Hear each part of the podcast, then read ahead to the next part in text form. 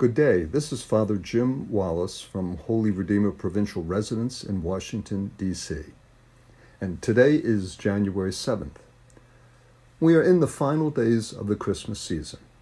Tomorrow we will celebrate the Feast of the Epiphany, and Monday closes off the season with the Feast of the Baptism of the Lord. It's interesting that the gospel for these three remaining days are all gospels of Epiphany, that is, of manifestation, of revelation of Jesus. Today he manifests himself to his Jewish disciples, tomorrow to the Magi, who represent all Gentiles, and on Monday to those who have gathered for the baptism of John out in the desert. We have a triduum of joyful, celebratory gospels.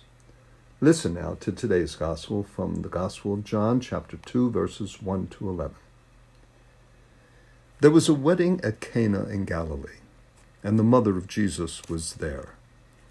Jesus and, and his disciples were also invited to the wedding.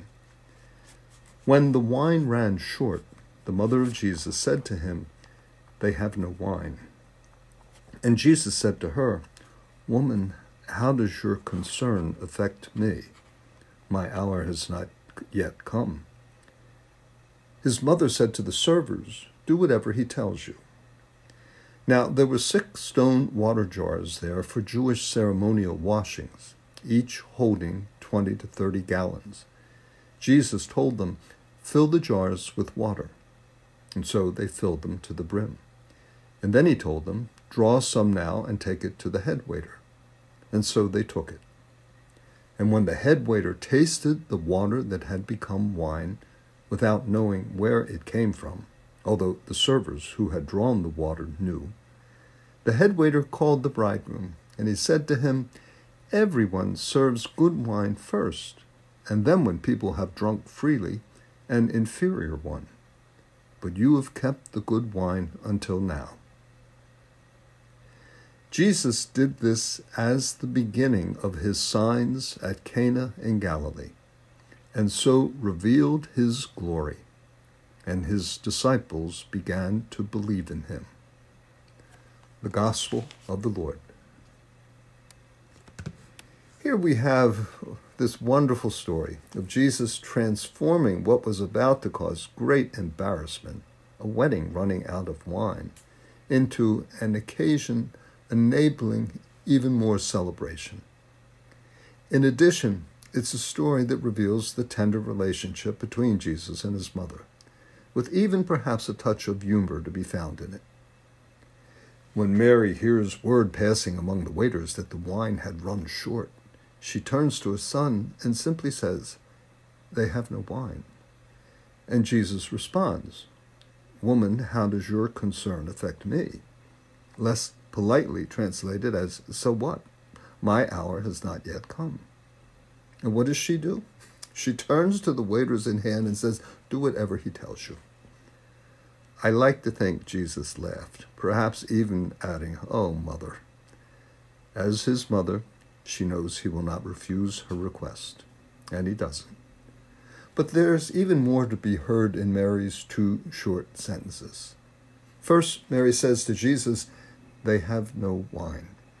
Now, this is more than Mary's awareness, her analysis of the situation. These words also carry her belief and her trust in the ability, the power, the goodness of her son to change the situation, to transform it. Her second sentence follows immediately, addressed to the servers Do whatever he tells you a firm call to them to put their trust, their faith in her son's ability to change the situation.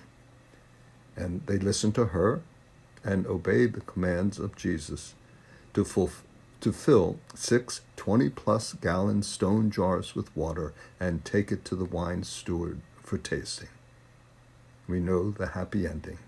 Never tasted anything this good to be served later. As we near the end of the Christmas season, we encounter Mary not only as the mother of Jesus, here present as he begins his ministry in John's Gospel, we also meet her as a model for us to imitate, a model of faith in Jesus, trusting God to work in him, through him, for us.